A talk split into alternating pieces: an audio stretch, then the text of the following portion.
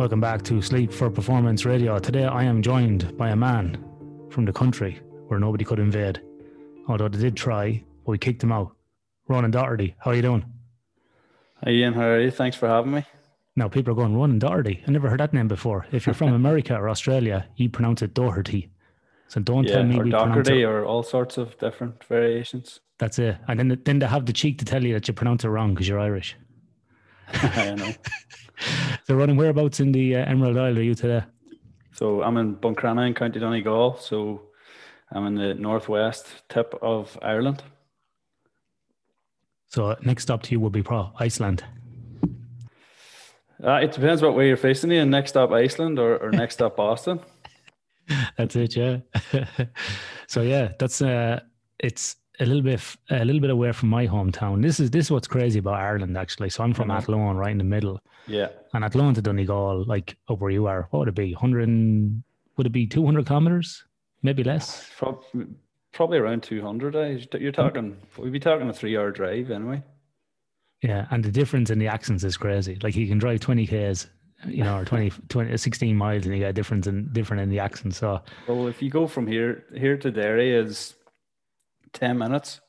oh yeah, and the yeah. accents are completely different like completely different no way related at all really.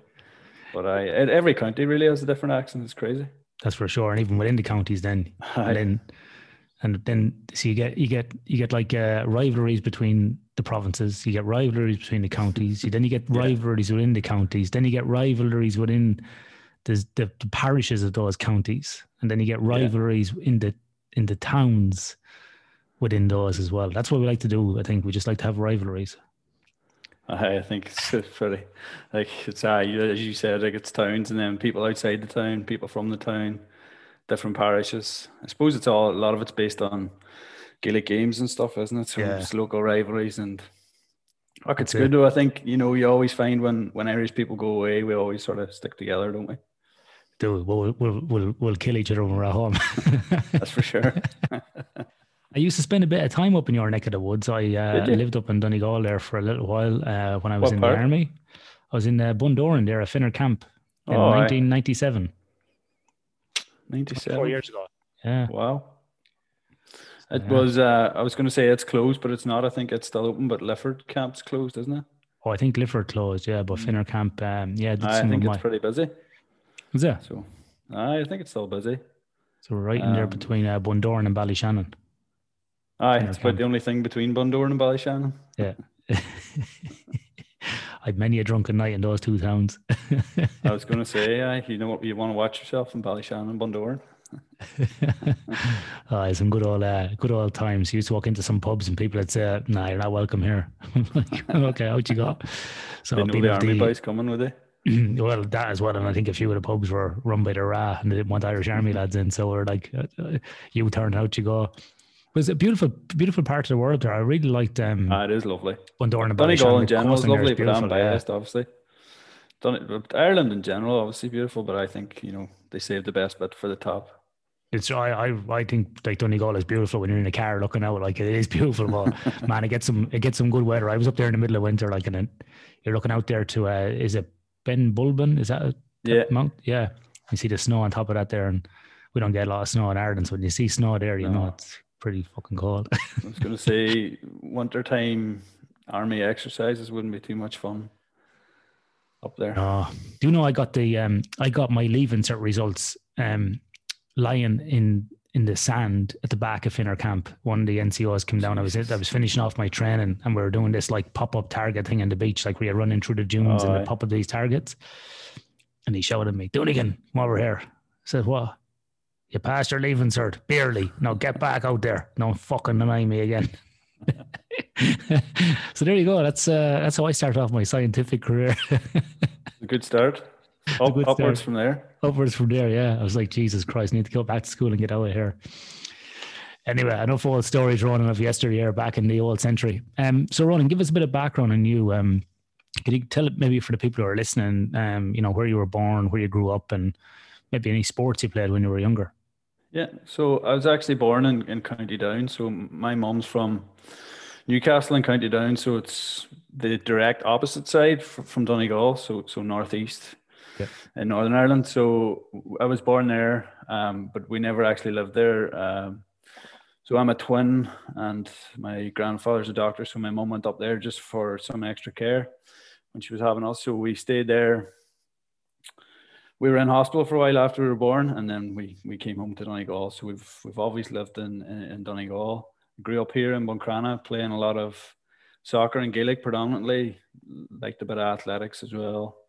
Enjoyed running. Um, went to school here then ended up went to St Mary's in Belfast first to study PE, so PE teaching. Yep. And decided very quickly that uh, secondary school PE teaching wasn't for me. Particularly back then, it wasn't. A, it's it wasn't a PE subject. It's only very recently that it's actually a, an exam subject. Sorry, in uh, in Ireland. So before yeah. that, it was kind of just you know yourself. You've been through it. It's a bit of bit of fun, bit of crack throughout the football. Um, so I went on and, and did a master's in nutrition and physical activity and started focusing more on working within nutrition as a performance yeah. nutritionist. Um, and then, and at the minute I'm, I'm back studying again. i have just started, well, sorry, I haven't just started. I'm about to finish a PhD in sleep nutrition and athlete recovery. Um, and, and that's in Northumbria. So Northumbria in England. Yeah. And so, do you do that in conjunction, like with a uni in? Uh, yeah. So no, I, I'm lucky, kind of with my work. So I work predominantly as a lecturer at LIT, so Letterkenny Institute of Technology, but I also work with the Sport Ireland Institute as a member of the performance nutrition team. So we've partnered up with my boss there, uh, Dr. Sharon Madigan. She's one of my supervisors, and then I've partnered up with Professor Jason Ellis in Northumbria. So he's yeah. the director of the Northumbria Centre for Sleep Research, and then I've got a another supervisor, Dr. Giles Warrington from uh, the University of Limerick. So it's a nice partnership. You know, it's obviously UK and Ireland, but um, a couple of academic institutions, then and more kind of applied sports institute, and then obviously partnered up with North Northumbria and their expertise around sleep. Excellent. All right. So um so it, it's technically a PhD with Northumbria University. Yeah. That's that's where I graduated from. Yeah. Excellent. Do you have any links down there to University of Limerick? Um, well, like I said, Giles Warrington, my key supervisor, he's he's head of the PE and sports science department in UL.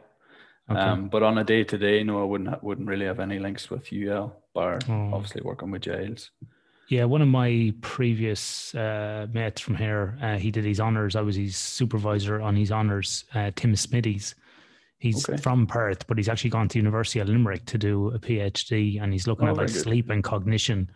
Um, he's down there, so I might put you in touch with him after. He was on the podcast a few years ago when he was doing his honors, and we have a okay. paper in that's under review at the moment, looking at travel and jet lag, which I'm sure we'll talk about today. Yeah. In a Super Rugby team, so Tim actually ran that project, and um, yeah. So yeah, we'll I actually um, listened to that episode. It was really yeah, good episode. So Tim's down in Limerick now. Yeah.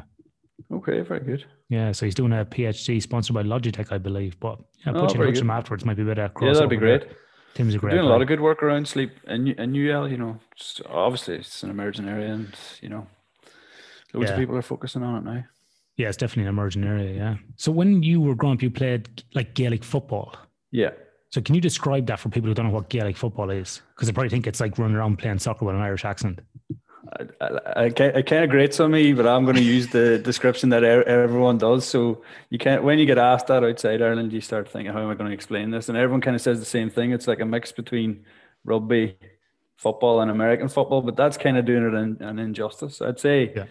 for people that have never seen it, just go on YouTube and, and Google Gaelic football um, and have a look. It's I think it's a brilliant sport, but I suppose if you were to describe it, it kind of is a mix between rugby, soccer, and American football, in that you can catch and kick the ball. You're trying to score between. I suppose uh, you know AFL is quite similar, you know, and obviously there's crossover yeah. there where some of our elite players go over to Australia uh, and try and try and make it as professionals within the AFL. So. Yeah, so if you're in uh, Australia, Australian rules football will be the closest thing to it, and obviously yeah. there's been um, hybrid matches before yeah, I think they've had to they've had to stop them, haven't they? Or yeah, because maybe they may be starting them again. It got a bit it got a bit too rough. There's too many fights going on. Yeah. Uh, it was starting to get a bit tasty, wasn't it? It was. I was at a few of the games, and yeah, it was. It was quite. It was quite. it was quite crazy. I can tell you that. Yeah, yeah, it was good old fun. Um, so Ronan, um, you said about um being a nutritionist. So what's the difference yeah. between a nutritionist and a dietitian? I suppose it's the type of training that you've done and maybe what, what you choose to focus on. So obviously a dietitian has to do a dietetics course. Yeah. Um, and nutrition actually was something I was always interested in, but um, like I said, PE was what, what I chose to pursue first. A nutritionist is also accredited, and there are lots of moves uh, in different areas. You know, there's big pushes in Australia and UK and here in Ireland to to move towards accreditation, and most nutritionists are accredited now. So you see things like the SENr and the Association yeah. for Nutrition who provide sort of impartial accreditations for nutritionists. But I think the route to becoming a nutritionist is obviously a lot more varied in terms of people's experience and what they bring. But I think for me anyway, the key thing is in terms of my work with athletes is focusing on their health first and then all the key areas like fueling, recovery, mm um, individualizing their nutrition based on what they're actually doing. So their sport, their training, all the things around that. So I suppose, yeah, it's more around how the person has trained and probably the setting that they choose to work in. So there's lots of good dietitians that move into sport and work within sport or with athletes, but obviously predominantly a lot of dietitians work in kind of community settings, healthcare settings and in hospitals and more yeah. with people who potentially ha- have illness, whereas nutritionists tend to more focus on. No, in general, this is a very oh, general oh, yeah, yeah, statement, but obviously tend to focus more on active people or people who are exercising, or obviously the the kind of area that most people want to get into is is more sports. Yeah, yeah. No, that's good. Uh, I always I always like asking that question because I always yeah. get confused myself.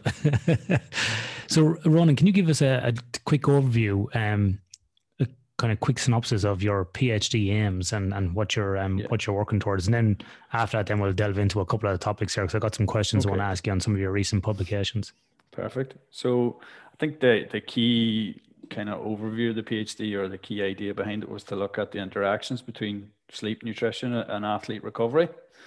Um, so that's based around predominantly four key areas that I'm in the middle of starting to publish now. So the first one was a kind of just a review, obviously, uh, on sleep and nutrition interactions. So looking at all the kind of current uh, and you know all the research around sleep and nutrition and looking at what athletes potentially could do to promote sleep and then different nutritional practices or foods or nutrients particularly that can can impact sleep. Then the first sort of uh, empirical work out of that is probably what we're going to talk most about today is a paper on the sleep and recovery practices of, of athletes. So we looked at a large sample, so 338 athletes. Um, might get these figures wrong, but 115 elite and 223. Hold on there, hold on there. I'll fact check you. I'll fact check you. 338. Yeah, that's right. How many elite was there? I'll ask you that. There was 120. no, no, no. Put no. me on the spot. 120. Sorry, there's 223 sub elite. That's so right. that leaves 120, 145 elite athletes. Yeah, on my maths could be doing me. It's 115 elite 115. it's, so it's I actually know the male and female figures better. There's 74 males and 41 females in the elite group, and 129 males and 94 females. In the there you go. There you go. You're redeemed so yourself. they uh, completed a bat an online battery of uh, questionnaires. So a lot of sleep and recovery questionnaires. Which we'll dig into that in more detail as we go. And uh, the final two studies that I'm just in the well, I have one more or less written up, got a few uh, corrections from my supervisors, but it's nearly done. Uh, is a paper on jet lag. So, looking at the impact of long haul eastward travel on a group of elite cyclists. And then the last paper is looking at kiwi fruit um, consumption and sleep, and again, a group of elite, so elite sailors and uh, athletes, so so track and field, as you might, as people might call them. So yep. we're looking at uh, a month long intervention, so a baseline week and then four week kiwi fruit. So consuming two kiwi fruit one hour before bed and looking at the impact of that on, on their sleep and their kind of general recovery as well. No worries. All right, let's uh, let's dig into some of these. So let's um, let's just touch on the narrative review. Yeah. Um, these narrative reviews are becoming more and more popular. What's the difference between a narrative review, a systematic review, and a meta-analysis review? So suppose the, the key difference is in, in the depth of analysis of the actual research and probably on, on the breadth of research that you can include. So for the narrative review, obviously you're trying to include basically everything that's out there of of decent quality if you know what i mean then obviously when you when you do a systematic review there are very very strict criteria so you might follow follow the prisma criteria or whatever and then obviously the amount of research that you can include in that review is cut down based based on uh, your search terms and whatever you're focusing on. And then obviously in terms of a meta-analysis, you're looking more in detail at the actual impact of, of different interventions on whatever key question you're looking at. But for me, I thought in terms of the amount of research that's out there in sleep and nutrition, obviously there, there is more and more, and it's it's well in the last decade, obviously it's become really popular. But in terms of the actual review, felt that um, a narrative review would probably tell the story better, and I could include more research and and, and try and show the evidence for for the different um, nutritional interventions or nutrients and how they could impair or promote sleep in athletes. And I think narrative reviews are probably becoming more popular as well because I think more and more are being published. People seem to enjoy reading them, and I think it's a good kind of jumping off point in terms of research because it gives you a kind of holistic picture. Obviously, a systematic review review sorry will do that as well, but I think a narrative review is a good starting point in terms of an area that's emerging. Sorry, I, was, I got a, past a cup of coffee there. Oh, my God, have you got an assistant? I don't think she'd like being called my assistant. My wife passed oh, me a cup of coffee. She might pour it over your head. I no, my if my if I ask my wife for a coffee, she'd come in and clatter me across the head. Oh, I didn't. I, I didn't ask either. I didn't. I didn't have to ask. I have to add that. Jesus Christ, you're lucky there. I'll tell you one thing. You should you should pause this recording and go out there and thank her and get down on your knees there and, and thank her for that because that's that's great treatment. My, I'd never get that here. I can say this, you, know, you see, about, about my wife because she won't listen to the podcast. She said, like, I can, I can say whatever I want. Listen. I can say whatever I want. Maria, thanks for the coffee. um, so with the narrative review, Ronan, when you went through all that, because, and I'm going to come to a question. Okay. Just um, so I've spoken to Charlotte Gupta, who you might know. Yeah, yeah. CQU. She's done her um, PhD around sort of shift work and chrononutrition. So obviously, like you say, an emerging topic or emerging area of interest. Mm-hmm. When you kind of tackle this from a sleep and athletic and performance recovery type of point of view, what jumped yeah. out of you as a surprise that had not been done, or even that what was done and was wasn't even known? I think just in general, like it's the reason that I wanted to do a PhD in sleep is ever sorry, I had to make there ever since I've started working with athletes, and it was quite a long time ago now.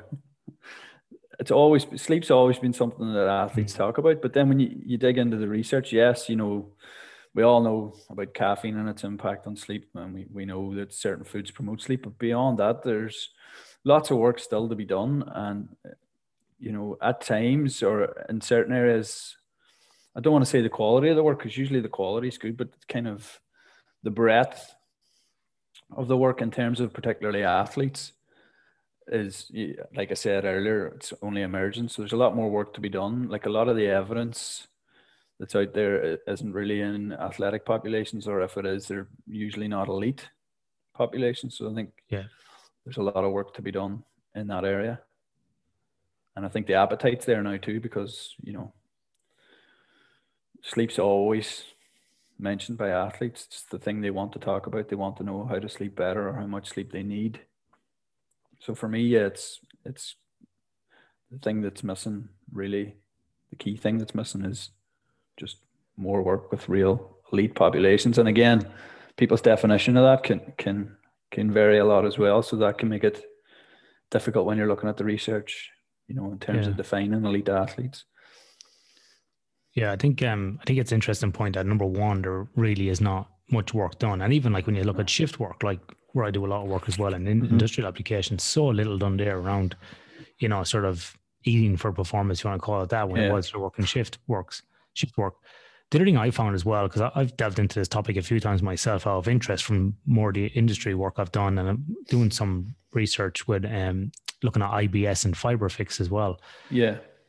One of the things that always strikes me is that the lack of maybe the lack of the lack of depth of quality measures is an issue. I think, and I think that's something that probably would need to be addressed. So, um, you know, we've got the self-reported measures down at the bottom of the table, if you want to call it that. If we think Yeah, about yeah. like in terms of a ladder, like we have self-reported, like how did you sleep last night, Ron? And yeah, Yeah. not too bad. You know, you know, four out of five. Then we start getting into more like detailed diaries. Then we go into more validated questionnaires about sleep problems and disorders. Yeah. Then we start moving into like wearable devices. Then we move into more validated wearable devices, you know, that have been undergone peer review publication. Then we start yeah. moving into ambulatory sleep monitoring, what we call polysomnography. So we got polysomnography level four, and then we move all the way up to like level one in polysomnography. So there's a big kind of a, a slew, I suppose, or a spread of different ways to measure sleep. And one of the things I find in the chrono nutrition world is that it's very low down in terms of that level of Yeah. quality measurement, if I can call it that. We have very little up at the top end of PSG. And like what you said as well, very little in athletes. And then the ones that are done in athletes, the kind of, it generally doesn't even go past kind of wrist actigraphy. No, it doesn't. And I think that's you know something. I suppose that is the key thing. Like conducting PSG with athletes is obviously quite invasive, and you know Expensive. you're limited in terms of it's expensive. Yeah, and you know you can't really conduct it in season because you're Hmm. you know at the elite end anyway. I can't see too many teams agreeing to come into a sleep lab through the week in the run up to a game or, or anything like that. Or you might get one night, but you're not going to get more than one night. Um, so yeah, I think like you were talking about, you know, you've got your table of measures. I think just it's moving up one step at Mm. a time, and and you know, that's what I mean is you know if you have kind of a research plan, then yeah, it's moving away from totally kind of self-report measures to the more objective measures or combinations of both. Um, and I think the other problem around sleep is that it's very, very individualized. And I think a lot of the advice around sleep needs to move towards more individualized messages, both from a chrono nutrition point of view and in general from a kind of sleep prescription point of view as well.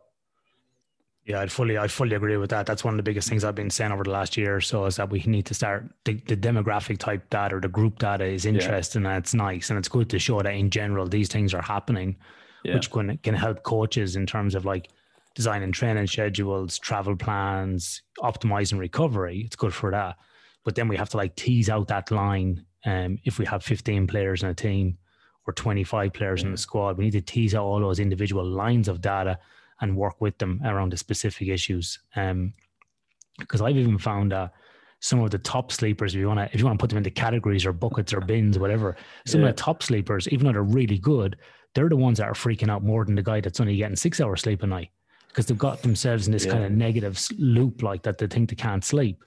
But like, m- mate, you're getting like eight and a half Yeah. hours. Like it's, and some guys even come in and have done polysomnography before. And you're like, man, like you slept eight and a half hours. Oh no, no, I didn't. Yeah. Your machine is wrong. Like it's like no, it's like top level, level one in that PSG. There's no way it's wrong. Yeah.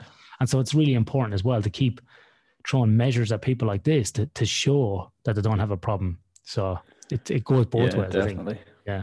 I think uh, there is a lot of that as well. That you know, if if you are if you are going into a team to do stuff on sleep, it, it's the messaging around it and educating them about what good sleep is, and that good sleep may be slightly different for each of them is really important because, yeah, like you said there, and it's the same for nutrition a lot of the time. That when when you go in to start to work with the team, everyone starts to to worry. And, and am I doing the right things? And Yeah. is the are the things I'm doing helping me in terms of performance? And I suppose that's kind of a key thing that you need to do with athletes is always tailor your messages back to performance because that's that's what they want. They don't they're not interested in anything else. Is is this going to let me perform or is this going to help me recover so that I can perform? You know, it always comes back to performance. Yeah, I think definitely is. I think that's that's a key measure. Yeah, we, we're doing this to to get optimizing performance yeah. and, and recovery, and recovery enables performance. Um, and I think like also a point in that, and sleep researchers who are listening to this episode be like, yeah, yeah, that's that's great, and that you want everybody to do PSG, and yeah, it's it's very expensive. I understand that, and it's not practical to do it every single night across the season. But there might be certain time points you do it. Um, you know, and the, like those type of studies can cost you thousands upon thousands of dollars. And the type of work that we do and what you're getting into around Chrono Nutrition, if you want to start taking blood and saliva and doing yeah. PSG, like you could be looking at like a couple of hundred thousand euros there for a big project, like very yeah. easily. So it's not it's not something where you just, you know, get people to give you a food diary or no. you know, write down in the back of a cigarette pack of what they ate that week. It's, it's very, it gets very complex when we want to try and look at these interactions it gets very complex very very quickly and as you said yeah. very expensive um, but you know it has to be done it's it's where it's going and i think you know it is emerging more and more people are becoming interested in it i think it's it's it's work that has to be done yeah you know so it's got to be facilitated some ways you know with the, with the evidence you've seen so far what what's the recommended approach you would say for maybe collecting measures around you know sleep and nutrition in in in in under the under the umbrella of the fact that like we can't spend tons yeah. of money, but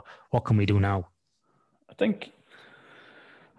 Again, I'm kind of I'm probably going to shoot myself in the foot here because I'm going to say go, stuff go that ahead. I haven't to do to this point. it's got all my research, but no, I think it's uh, the first thing is time based, so being able to conduct the measures over a long period of time, and then the other thing, I suppose we've kind of touched on it anyway, but the big one with a lot of these self-report measures is participant burden.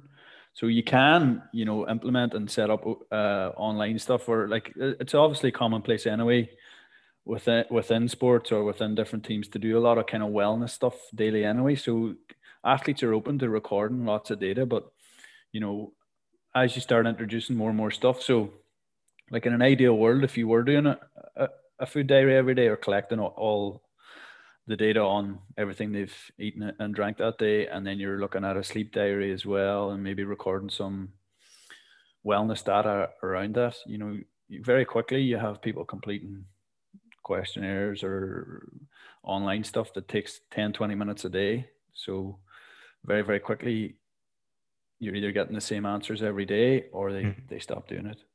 So yeah. I think around that it's probably and again, accepting that PSG probably isn't feasible long term with the team, then it's implementing some sort of objective measure sleep. So if it's actigraphy, you know, go with the best possible um, and most reliable piece of kit that you can you can get and roll out over the longer term. Because I think getting data over a long period of time is, from what I've looked at, the most important thing. You know, even in, in my my own studies, the the longest period of sleep data that I have is self-reported sleep stuff, and it's a month, sorry, five weeks long.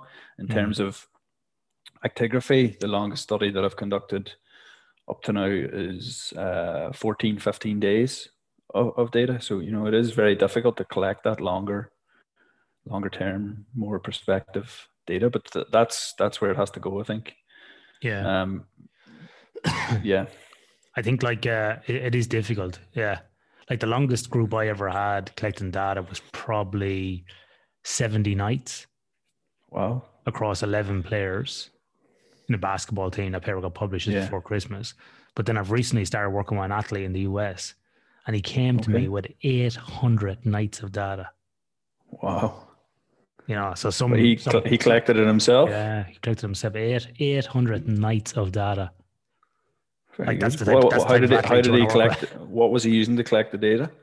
He was using a, a device that's a bit sketchy. I'm not going to say the name, but it's uh, okay. It's not worn on your wrist. It's worn on your finger. Okay. but it's uh, it's a bit wobbly when you compare it to PSG. But the thing is, ah, like, but I think you know when you've got it over that long term and you know, he's obviously elite. I'm assuming, you know, so mm. that long term data on an elite athlete. I think still there's a lot in that, and you know, obviously acknowledging the limitations of the data, but then there's a lot of the pros to that long, real long term data Oh, yeah. as well. It gives you a general idea of behaviors and such over time as well. Yeah. Exactly. So yeah, and I and I think like it's just it's great to work with an athlete that's so dedicated to their recovery, you know, Yeah. in terms of coming with all those measures, kind of going, what do I do with this? Which is great. brilliant. So yeah, like I said, I don't want to mention the device, but it was called the No. Yeah. But look, all these devices have have limitations and strengths. So no matter which one you use. All right, let's dig into this uh, first paper, Ronan, that you you, you wrote called um, the uh, one on sleep and recovery. Sorry, that the title escapes me here. My thing Sleep and recovery practices of athletes. Um, yeah, so like I said, it was a real large sample, or well, I think it's a big sample anyway. 338 uh, athletes. No, it's definitely definitely a big sample. Yeah. yeah, predominantly recruited from from the UK and Ireland. So, like I said already, I, I work at the Sport Ireland Institute, so I had access through that. I was very lucky to have access to a lot of elite athletes. So they completed a, an online battery of questionnaires, and like I said already, th- this can be like burdensome. It's hard to get people to do it. Um, I think it took about 30 minutes to complete. Yeah. We're lucky. So we got 338 complete data sets anyway from a range of sports. So we, we had athletics, boxing, GAA, hockey, rugby, sailing, uh, swimming, and then so, some other sports in there. So real good range of sports. So they completed the, the EuroQol, which is a, an assessment of quality of life. So So sorry. Ron. Before we go- before we dig into those methods, what was Yeah. the aim here? Were you just trying to characterize the sleep behavior? Really, was that that was that just the aim? You wanted to kind of create Yeah. this baseline. wanted to create a baseline. Looking at the research, there's lots of stuff in terms of sleeping athletes and how important they think it is. So going back to, I think I always go back to that paper in 2012, Venter. So athletes say sleep's the most important recovery modality or the most used recovery modality, stuff like that. So Yeah. Um, wanted more, yeah, for the PhD to characterize what athletes were doing in terms of recovery and look as well at, at their sleep. Um, so on two different days, so a training or competition day and on a rest day as well, because obviously a lot of the research shows that sleep improves on, on a rest day um, naturally because they have time to lie on or they choose to go to bed earlier or they're more relaxed and, and stuff like that. Um, so yeah, I just wanted to characterize really the sleep and recovery of elite and sub-elite athletes and then look at the differences as well. And Um, before we look at the questionnaires, I was going to just ask you, what's your categorization of elite and sub elite? What was your criteria around those? Yeah. So that's obviously a difficult one, and we've talked about that already in terms of you know classifying Yeah. uh, elite and sub elite athletes. So I used um, a published um, kind of taxonomy or classification system of elite athletes. So Swann et al. Uh, 2015, I think. So basically, an elite athlete was anyone who was currently funded or receiving support as part of a national or professional team um, members of an international squad, members of an academy for a professional team, uh, or nationally ranked in their sport. Because obviously, there's variations and nuances to the athletes that we included. So we had a lot of uh, elite and sub elite GAA players. So uh, obviously, a lot of your audience might know. So uh, GAA, at least in theory, is uh, amateur Which is Gaelic football or yeah, hurling? so Gaelic football or hurling or camogie or handball. Um, so it was predominantly elite males that completed the questionnaire. So elite Gaelic footballers. So they compete on a county by county basis in a championship, an All Ireland championship. So they essentially train full time, like full time athletes, but a lot, well, the vast majority of them would work as well. Um, so they were classified as elite in that they were nationally ranked in their sport and competing at the highest level possible. So don't get any, sport. don't get don't get any money. Uh, I'll, I'll give a soft no on that. no, don't they don't. Well, there's obviously benefit in kind and stuff, and uh, you know they get looked after. I think is probably the best thing to say. Um, but yeah, the other thing I would say is they absolutely deserve everything that they get. Um, yeah, so th- that defining elite athletes is difficult, but like I said, I'd refer anyone to that paper by Swann et al. It's a really good paper in terms of defining elite athletes. And then the sub elite athletes were anyone just below that level, but they had to train or a combination of training and competition for at least 400 minutes a week. Okay.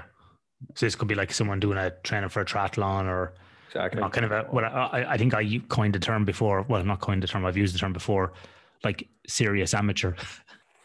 you know. Yeah, that's a um, really good way to put it. A serious yeah. amateur, someone who's probably training every day or yeah. you know doing at least doing something towards their sport every day and and taking it very very seriously. Yeah.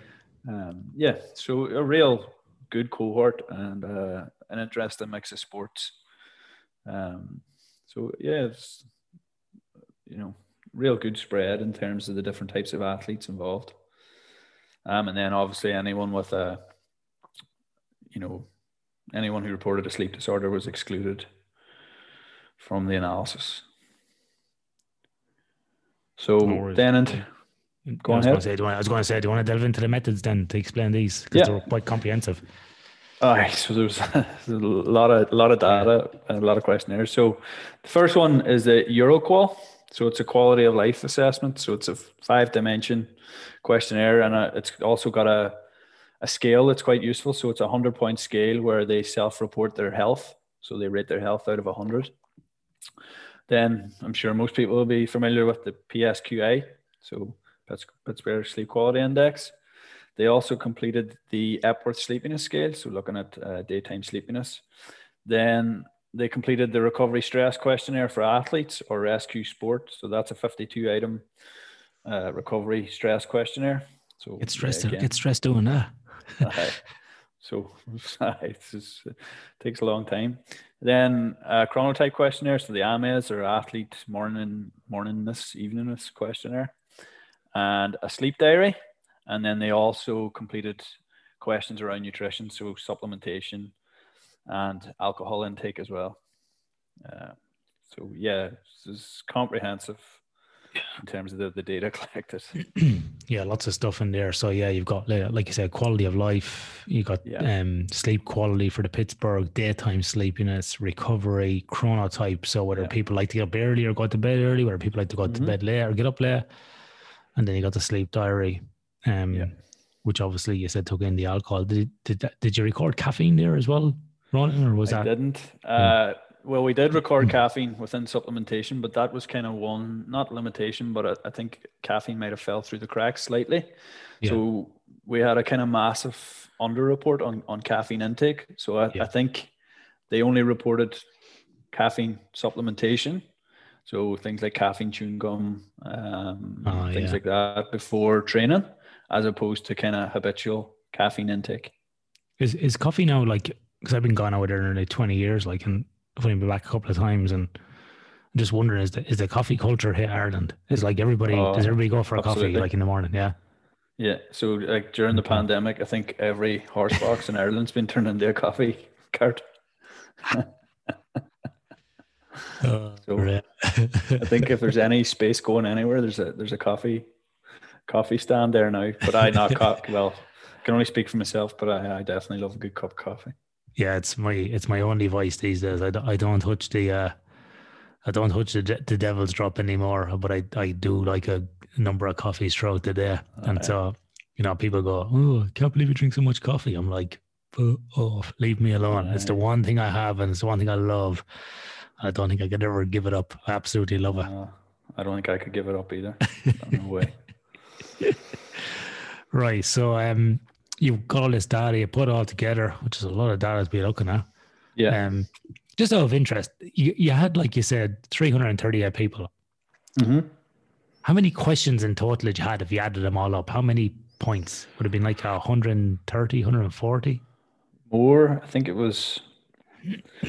so looked at, obviously, you, you, then look at component scores and you, you score every questionnaire. So I think yeah. when all the variables were in, I think there was maybe three, 400.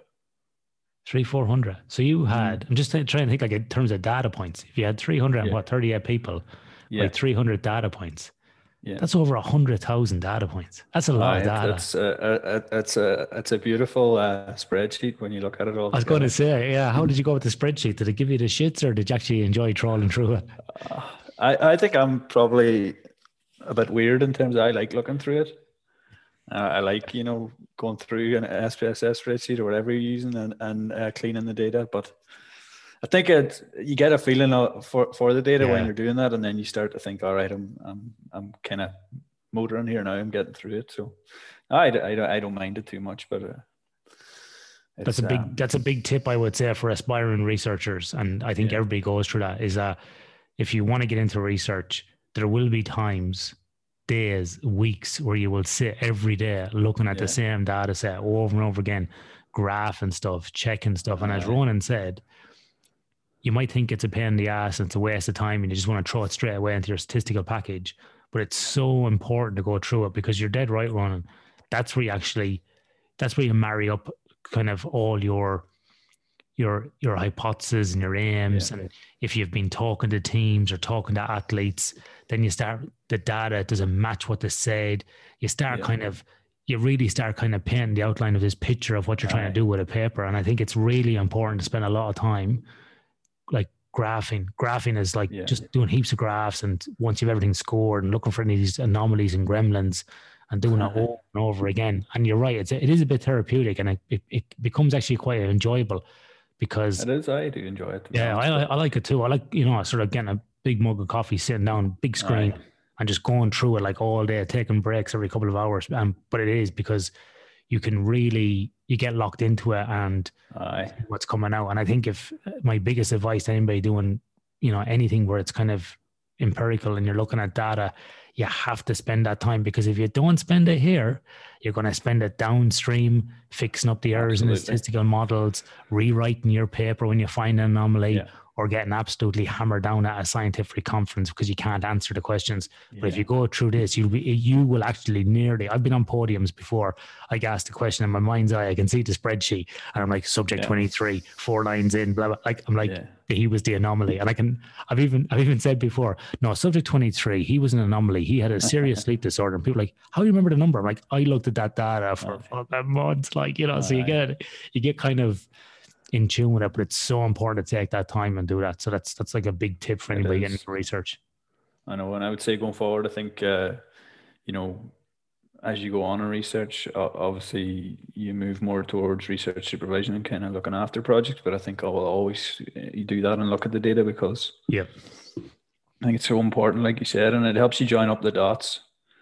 You know, and I think a lot of the time. Uh, obviously, I, I am doing some supervision at the minute, but like I think if you don't look at the data, sometimes you miss a bit, or you know, you, yeah, other people's interpretation t- at times can can differ. So you need to look at it yourself. Yeah, I, t- I totally agree. Yeah, and it's it's really, and I, and don't just look at it in terms of like just taking out some numbers and building tables. I think bar charts, figures, lines going everywhere. Yeah. It's just really interesting because then you go, what's going on there? And then you think like, did I score that wrong? Did something happen? It's such a such a good thing to do. Someone's listening to this going, what a pair of geeks. I know. There, there you go. Anyway. so yeah, yeah, you played around with these 100,000 data points. I did. And uh, what did you find? Nothing. Lots of stuff in, but we'll just look at the significant stuff. so, in terms of quality of life, uh, mobility came out as an issue. So you'd expect that, you know, high training load. So overall, 19% of athletes in total had issues with mobility. So they're sore in really? the morning or whatever. Yeah, yeah. And pain, pain was the big one. So 50% of the whole sample. So I think 52% sub of the sub elite group, 46% of the elite group reported pain in the morning. Um, and then the only other real significant thing in the EuroQol was uh, there's a question around anxiety and depression. So 34% of the sample had some sort of anxiety and depression symptomology. And I think that's uh, something that probably needs to be teased out in athletes as well.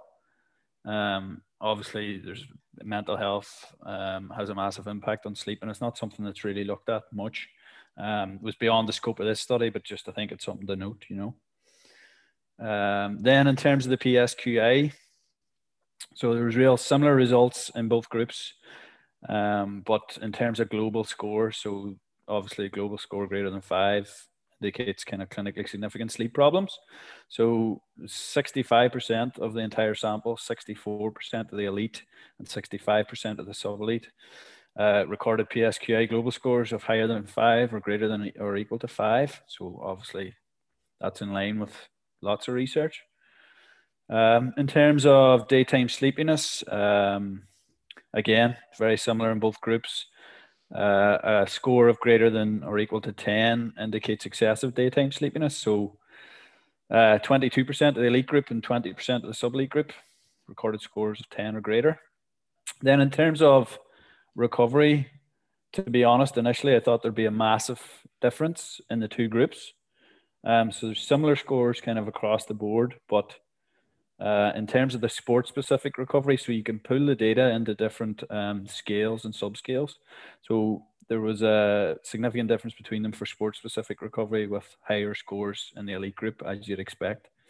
Then when you drill down into that, um, four of the kind of subscales. So being in shape, personal accomplishment, self efficacy, and self regulation were significantly higher in the elite group.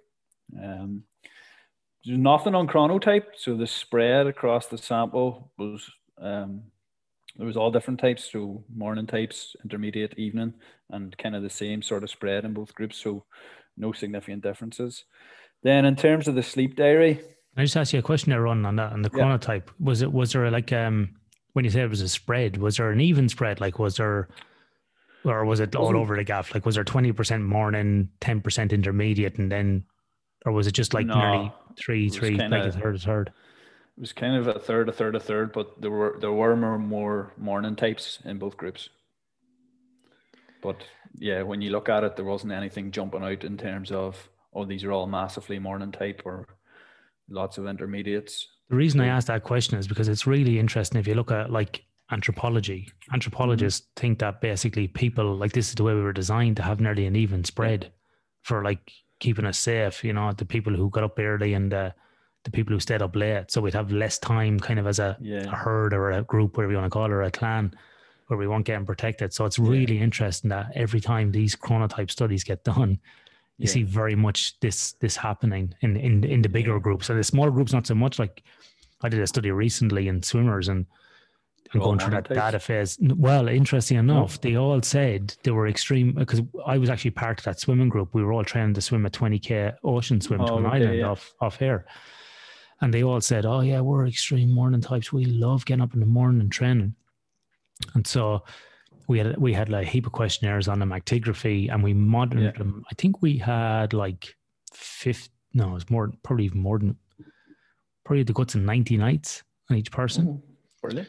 And um, yeah, they all said they were morning types. I think there was only one that was an extreme morning type. Two were morning type. The rest were intermediate, more or less, yeah. and one or two were night owls. And so there were more like about 85% of the group or 90% of the group would say we're intermediates. Okay. Because you could, te- and then so they were like, well, we don't believe that data. And I, because I presented it back to them, I thought, here we go. And I, I set the old fly trap. I went, yeah, I know you don't believe in the data. I knew you were going to say that. I said, so let's look at your actigraphy data, which is an objective measure of your sleep. And voila, let's look. Yeah. Because on the days you were training, where we had to start swimming at half five in the morning, you were up. Okay. But on the days where you weren't, you weren't getting out of bed till half six. So don't tell me you you normally get up at like half four or five o'clock under your own steam. And on the weekends, the it was even it was even more. And they were like, yeah, yeah, but we like no, you like getting up and getting your training done. But yeah. if you were left to your own devices, your chronotype is not an early morning person. Yeah. Oh yeah, it went. I just put it down to in our data the the spread of sports. You know, there is some of that stuff about you know athletes choose sports that match their chronotype. Um, yeah. and I just thought because had, select. Aye, so I thought because we had the the spread, then that was kind of the reason for it. But no, that's interesting. Yeah.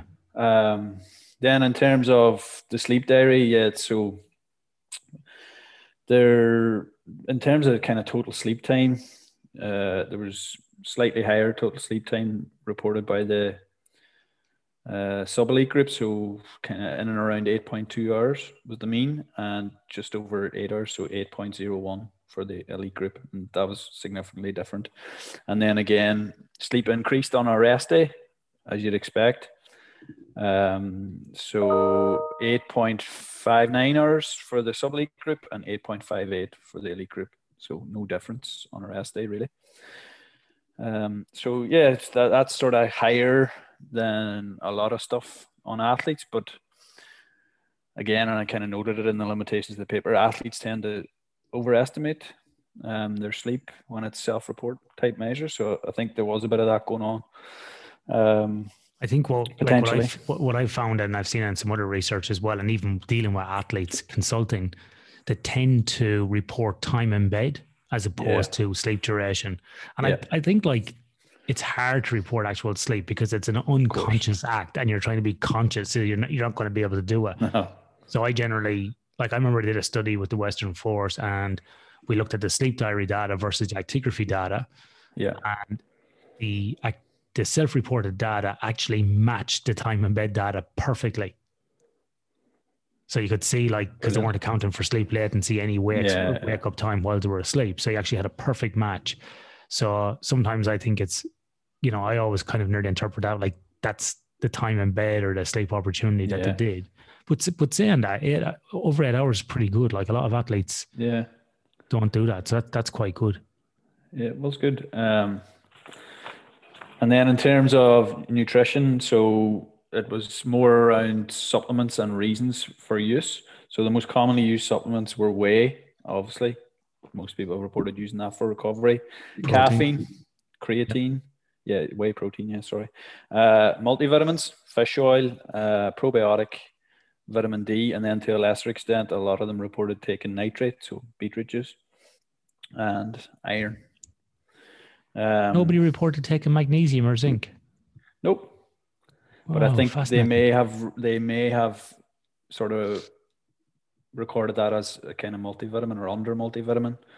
Um, again, it's one of the limitations of, of self-report. You know, it's yeah. There's not look. There's not much data on magnesium and zinc in athletes, but or no. even shift workers. But I can tell you that from and obviously there's the evidence is quite weak on that subject, but yeah. from a number of people who train a lot and even myself, and um, when people do take like you know powder magnesium zinc supplementation before bed um and iron massive improvements yeah. in self-reported sleep like yeah i had a guy in the weekend actually from dublin came up to me in the place where we do jiu-jitsu and he goes oh i just want to thank you he says for and he's probably listening to this episode he goes i just want to thank you because that magnesium has made a, a massive difference because he works full time yeah. during the day and then trains at night and you know just in terms of recovery and another guy who works offshore on oil and gas platforms he lifts a lot of weights, does jiu-jitsu as well.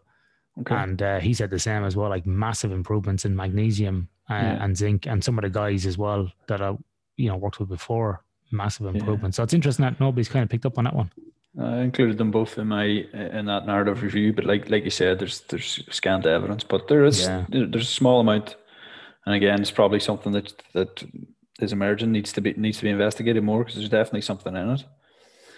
Um, and then, as you'd expect, in terms of alcohol intake, it was higher higher intake in the sub elite group, and when they when they went drinking, they drank more. But you know, again, consistent with the literature, look at alcohol. Yeah, you know, in in these type of environments, especially in team sports, it doesn't seem to be like one or two drinks. It's like we'll get smashed and then abstain for a while. It's sort of like yeah. We're going to town, we're going to town type of thing. You know, exactly. So, yeah. Any difference between team sports and individuals there, or no?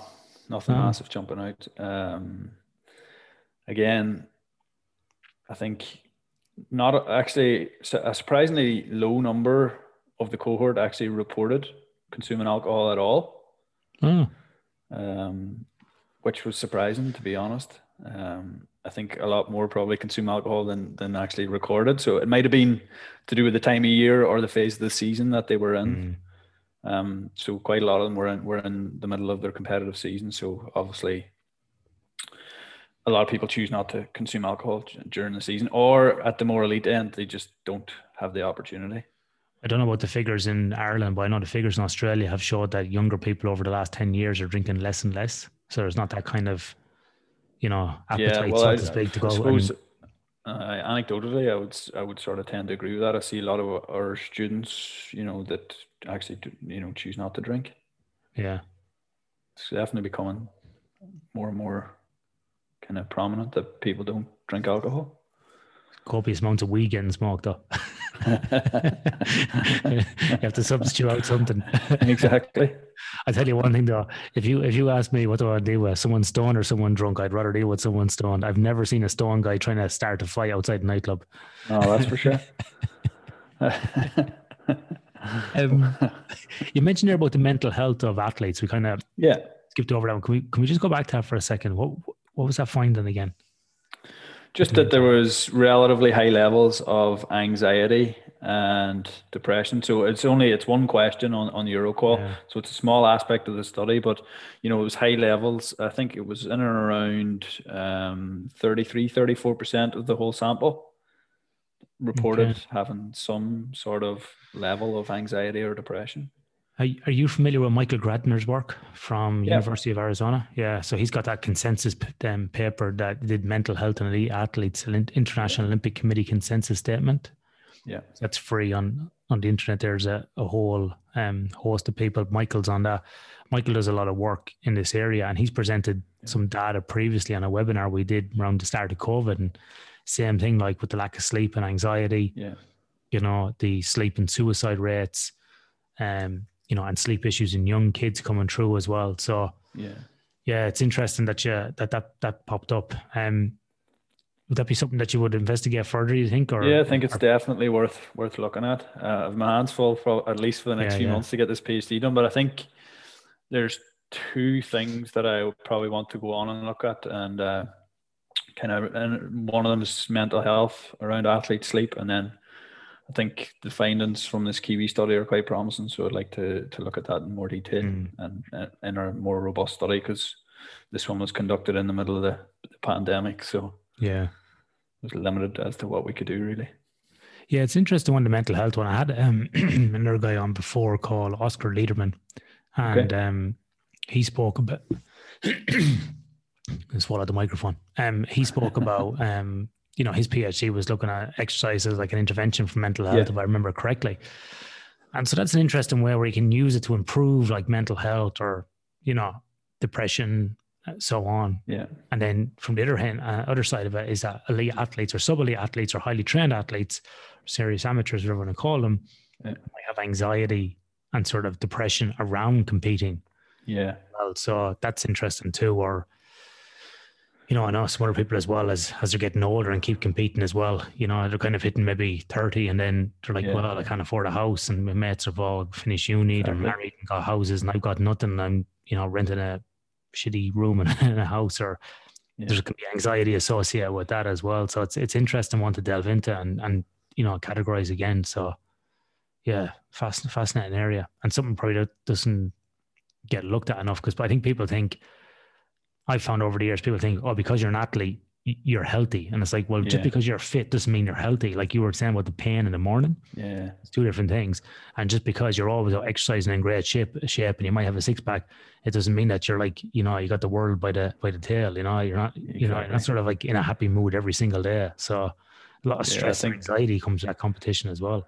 Absolutely, and uh, like uh, at the elite end, definitely athletes are under a lot of pressure, and a lot of them deal with that in different ways. And you know, obviously, a lot of them put pressure on themselves as well in terms of their performance. So yeah, there's there can be a lot. Depends on their personality slightly as yeah. well, but there can be a lot of performance anxiety and around competition and stuff as well, or pressure to perform. Or obviously within professional environments, there can be pressure around contracts and stuff as well, and you know maybe trying to get a new contract and things like that. So sports is a lot more complex sometimes than than people think.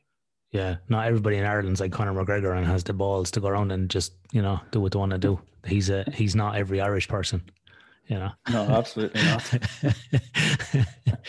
so um so Ronan, um, all this data, all this results, what what's mm-hmm. the kind of practical application that comes out for people who are coaches or athletes? What would you say to them, given all this great work you've done? In a nutshell, it just highlights that sleep and recovery has to be completely individualized. So again, that might not always be practical. So uh, particularly at the sub elite end, yes, there's general recommendations around sleep and recovery that we can make, but at the elite end, you know, the person needs to be viewed as an individual, and the prescriptions around sleep and recovery need to be individualized. Yeah, absolutely. Excellent. So let's let's just touch briefly on some of these other papers that you're, okay. you're working on. So the jet lag one, can you give us a little overview of the yeah. jet lag paper that you've uh, so you're we looked looking at a, again a group of elite athletes, so real small sample, but it's an entire team. So it was n equals seven. So elite cyclists, so they're traveling eastward, crossing seven time zones, so three flights. Um, So from where to where? from Madrid. So Yeah. they met up in Madrid and traveled to Japan. So two stops. So oh, okay, it's in the paper. I'm not looking at it here, but I think it was Madrid to Dubai, Dubai to uh, a stopover somewhere. I can't remember, and then another flight. Yes, I think it was Singapore and then Japan. So three flights anyway. So we looked at sleep diary data again, but backed it up with actigraphy. So started. Uh, so we've got a baseline pre-travel. So five days pre-travel, the travel day, and then five days upon arrival. So looking at the impact of jet lag on their sleep. Uh, kind of key findings. Um, time in bed, as you'd expect, was significantly reduced on both travel day and A plus one. So that's the arrival plus one first day after arriving, and significant reduction in total sleep time as well on the travel day. Again, probably as you'd expect. Yeah. And on A plus one. And sleep efficiency obviously reduced as a result of that significantly. There was an increase in, so we got them to report fatigue. So they self reported fatigue every day, uh, go, uh, getting up, so getting out of bed and going to bed. The only significant kind of finding there was fatigue going to bed was significantly increased on the travel day. Again, you'd expect that. And there was significant reductions in sleep quality on the travel day and A plus one. So kind of if we wanted to look at kind of the key finding, it's that jet lag seems to impact the first 48 hours, at least after eastward travel anyway. And then the, you see their, their sleep scores and the actigraphy data start to return towards Yeah. baseline. So still still affected, say day three, day four, but not significantly. Yeah. At least statistically. Um, but you know, the key kind of finding was that it's the first 48 hours after travel that has that's when there's most disruption to sleep. So yeah, Um, so when you're flying eastward, you generally have more disruption as opposed to flying westward. Yeah. Um, and this is kind of um, this is interesting because these were obviously highly trained elite cyc- cyclists, yeah, Yeah. elite cyclists. Do you think, or potentially, that elite athletes have the ability to overcome jet lag quicker than a normal sort of, you know, person out there? I think there's some stuff in there. If you look at, I think it's is it Fowler. There's loads of stuff by Fowler and jet lag. Peter Fowler, yeah, in- he's over here in yeah, Queensland, yeah, Yeah, I think in one of his papers he's noted about uh, kind of experience plays a role. So the more times an athlete completes long haul travel, then the, the impact of jet lag's reduced. I suppose it's like anything, you become used to it, you kind of develop strategies to cope with it. Um, now, a lot of this group hadn't made a lot of uh, long haul journeys. Um, so I think uh, fitness plays a role. So the- paper's not published yet, but it kind of summarize the key things that affect the impact of jet lag. So fitness is one of them. Gender seems to be another. Uh, the duration of travel, obviously, and the amount of time zones crossed plays a Mhm. role as well. But I do think there is something in that that, um, well, at least we can can only speak about my data, but it seems to be that jet lag isn't as severe in athletes as it is in the general population. But I suppose um, a lot of the stuff in the general population is simulated travel or probably not realistic. So if you take someone oh yeah, yeah, yeah, Who's or lab based stuff. going yeah. to the airport bar and then maybe kind of eating a certain way and having a few drinks on the plane, there the impact of jet lag on them is probably going to be a lot higher than an athlete who's, you know, eating well, hydrating, probably keeping keep you know getting up moving around every hour or two you know doing their stretching things like that so obviously there's, there's going to be a difference but i I, th- I think there is something in the, that in and around athletes probably being better able to cope Yeah, I used to I used to travel a lot for work, like heaps of Mhm. international travel, and then heaps of domestic um, before COVID, and then prior to doing my own sort of work in my own business. And Yeah. one of the things, you know, you'd be you at different hotels, like you living over a bag and whatever, and Yeah. Sometimes be in the gym and you might just be talking to somebody or at breakfast, might like, you know, two minute conversation. It always struck me really interestingly that the people that look so unhealthy, the people that were overweight, eyes hanging out of their head, smell a drink off them. Yeah. They were the ones that really struggled. Like I remember one day talking to a guy in Singapore at, at the gym and he was in bits. And he said he was English and he said, Oh, I only feel like I'm getting used to it now. He says, I've been here for about seven days. I'm here for two weeks for work. And I was like, Well, that makes sense because like every hour you cross time zone Yeah. you cross from the every hour you cross of a time zone takes about a day to get used to it. So that makes sense. But he was like, you know, one, he was really unfit and unhealthy. I, he was only the same age as me at the time, like 40 or something, or maybe no, he was actually pretty, okay. probably younger maybe at the time, like 35, 36. Geez, he looked like he was about 50. But anyway, he he was he was in a world of hurt, but he was doing all the crazy things. Like if he woke up at two in the morning, he'd just get up and go to the bar and have a drink. Like he did all everything wrong you could do. Yeah. And so, you know, I I had I had actually come in, I think, from although Singapore's on the same time zone, Yeah. I come in, I think, from the US. So I was all over the gaff as well. But I was generally okay within 24 hours, 36, uh, 36 Yeah. hours. At the time, I was training for an ultra marathon. So I was doing lots of running, You're fit. fairly, fairly fit and healthy. And like to your point, had things kind of dialed in from doing these Yeah. trips a lot. But you kind of have to have a strategy and go, right, I'm going to have a couple of shitty days and then I'm going to get into the, the groove, you know? But I think, um, so it's, I think it's, I think it's interesting as you said, it's two parts. It's one is the fitness, Yeah. then two is the strategies on top of it, which are so important. But we found the same thing, Ronan, that you found with the Western Force and that paper that's under review at the moment. Basically, you know, and they, these guys were going westwardly direction from Australia to Africa to South America and then back. And it was generally uh, every new time zone. Some guys adapted within 24 hours, um, and then some within 48 hours.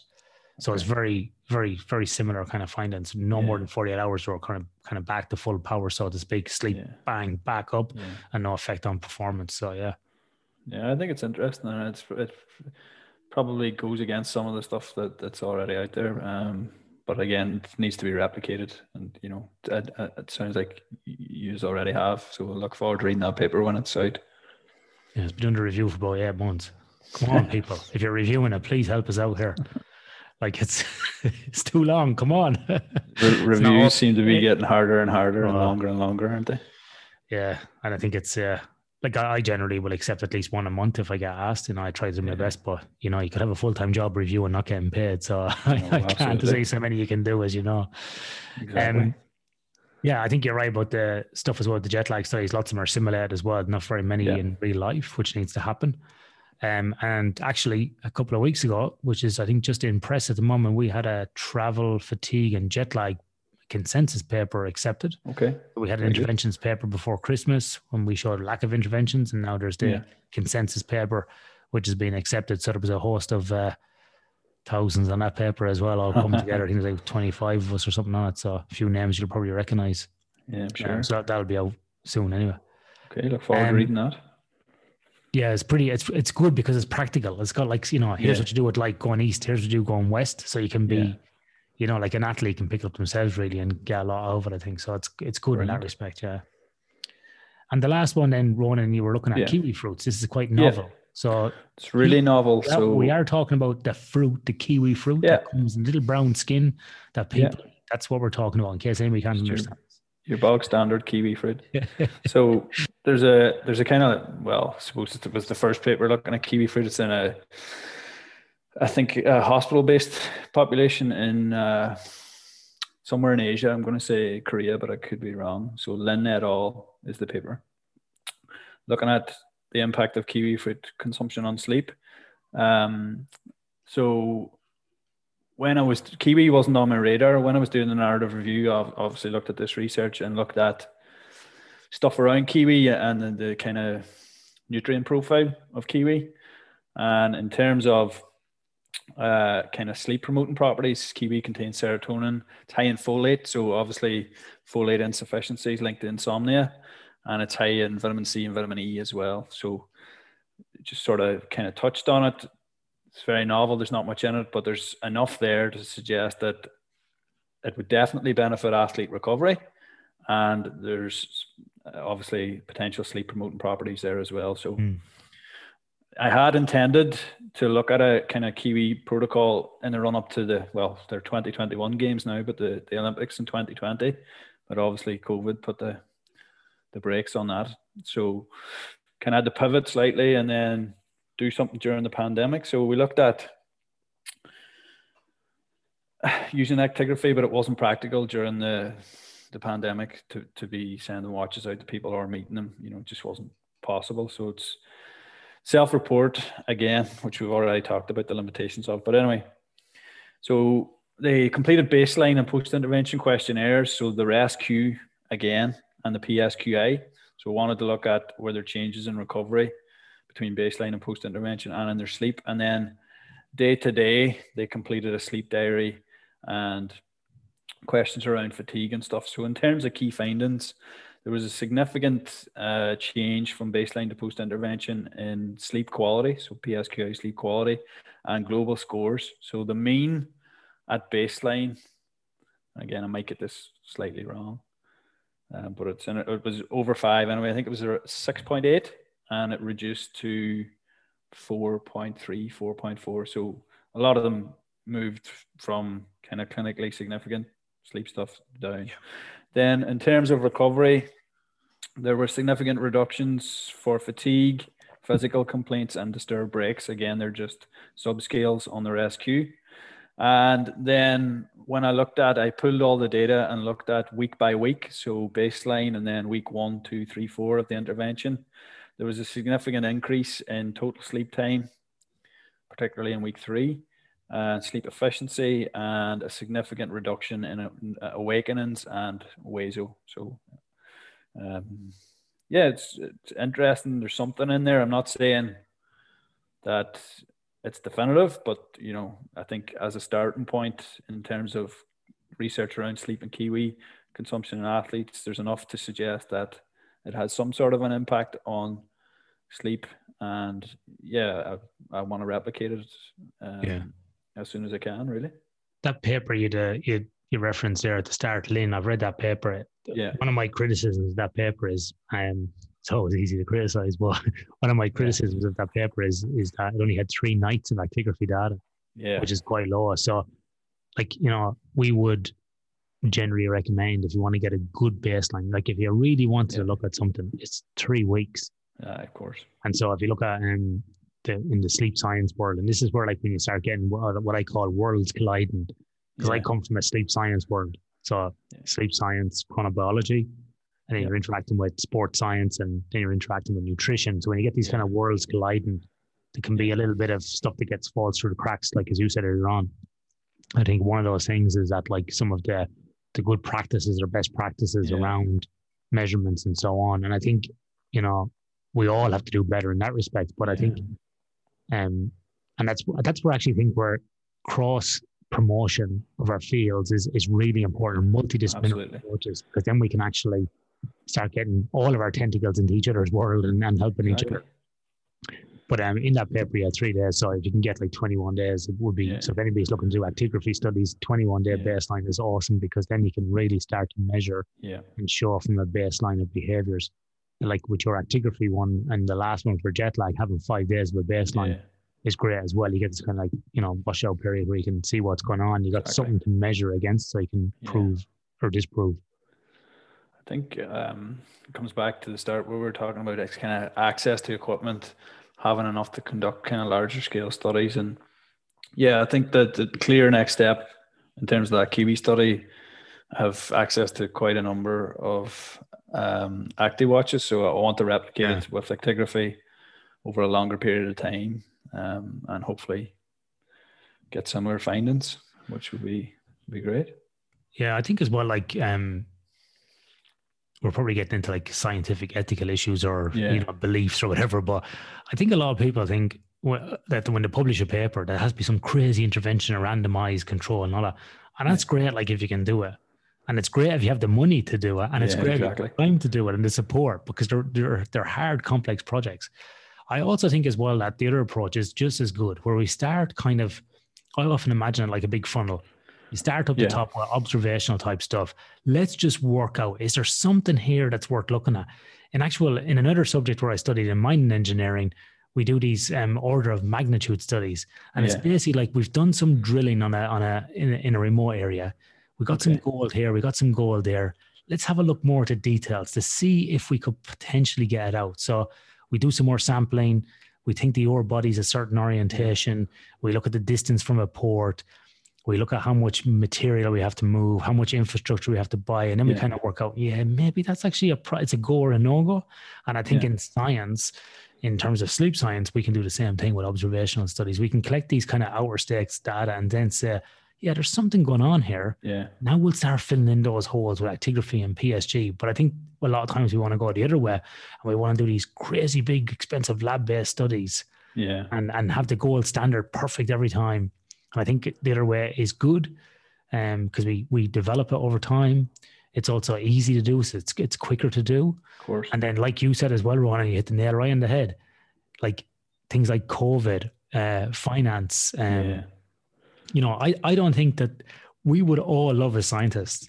We would love to be bankrolled like millions of Oh, dollars every year. We'd love to do loads of experiments. I'm sure you're like me. You've got a list of things you want to do, and it's you know, it's not for the want of not wanting to do it. It's the fact of you just can't. You just can't resource Yeah. That's that's the big one, and I think, Yeah, like you said, I, I don't want to say start, start small because that's not really it, but kind of start, keep it simple and do it well. That's kind of what I always come back to, and then you know, do it do it better the next time if you can, or delve into it in more detail. But I that's that's that's it in a nutshell for me. Keep it simple and do it well. know. yeah. I'm the same. I just want to do stuff that has practical application. I don't really care what the journal that goes into the impact factor. I just want to make sure I do the best job I can and then have practical applications. Yeah. And if I can make it free to everybody, then even better Even again. better. Yeah. Yeah. Absolutely. Which, uh, by the way, before we wrap up, I want to plug the Sleep for Performance seminar, which is happening on August uh, 12th. Check out those times for your time zones as well, depending on where you are located. There will be three sessions across a 16 hour period. Yes, I know you can't get to all the sessions. I know you're busy, but just register and you get access to them afterwards. Try and come along to at least one. But if you register, you get access to all the videos after uh, the event has finished. And uh, there is prize money in there for any up and coming researchers from doing your honors degrees, if you have those in your country, all the way up through to five years post PhD. It's cash prizes and offer. Not big, but there's something. We hopefully we can get more money and give you bigger prizes. We will. Um, it's free to register. It's free to present. And yes, anybody can come along. Stop emailing me asking me, can my wife attend? Can my boyfriend attend? Uh, I got a friend that lives in the Solomon Islands. Can he? Re- can he? Do- anybody can attend. My kid is 15. She wants to know if anybody can attend. Stop asking me. Anybody can attend. That's anybody, Ronan. I'll, I'll be there, Ian. Uh, I might even stick an abstract in this week. Stick an abstract in, yeah. And if anybody's published already, you can stick that abstract in. We want to hear from you. All right, Ronan, thanks very much for your time today. Um, before you go, can you tell all the wonderful listeners where they can find you on the social media handles or email or how else can they get in touch with you? So my email is ronan.doherty, D-O-H-E-R-T-Y, at lyit.ie. And my social media, the only one I really use for work is Twitter. So at the Ronan Doherty. Okay, so if you want to go on there and fight with Ronan on Twitter, off you go. Feel See if you free. get see, see if you get, see if you can poke the bear there and see what happens. Give it a Ronan, go. thanks very much for uh, coming on today. Um, let's uh, let's try and reconnect again when you have your jet lag and kiwi fruit studies. I'll be very interested to see what you're finding on those, and uh, all the best for the rest of your PhD. Um, hope it all goes well. You did it through a hard time with coronavirus, so you know, congrats for even getting the data. It's uh, it's you, you did well. So yeah, wish you all the best with the rest of that. Thanks, Ian, and thanks for the invite. And I really enjoyed the chat. Thank you. No worries.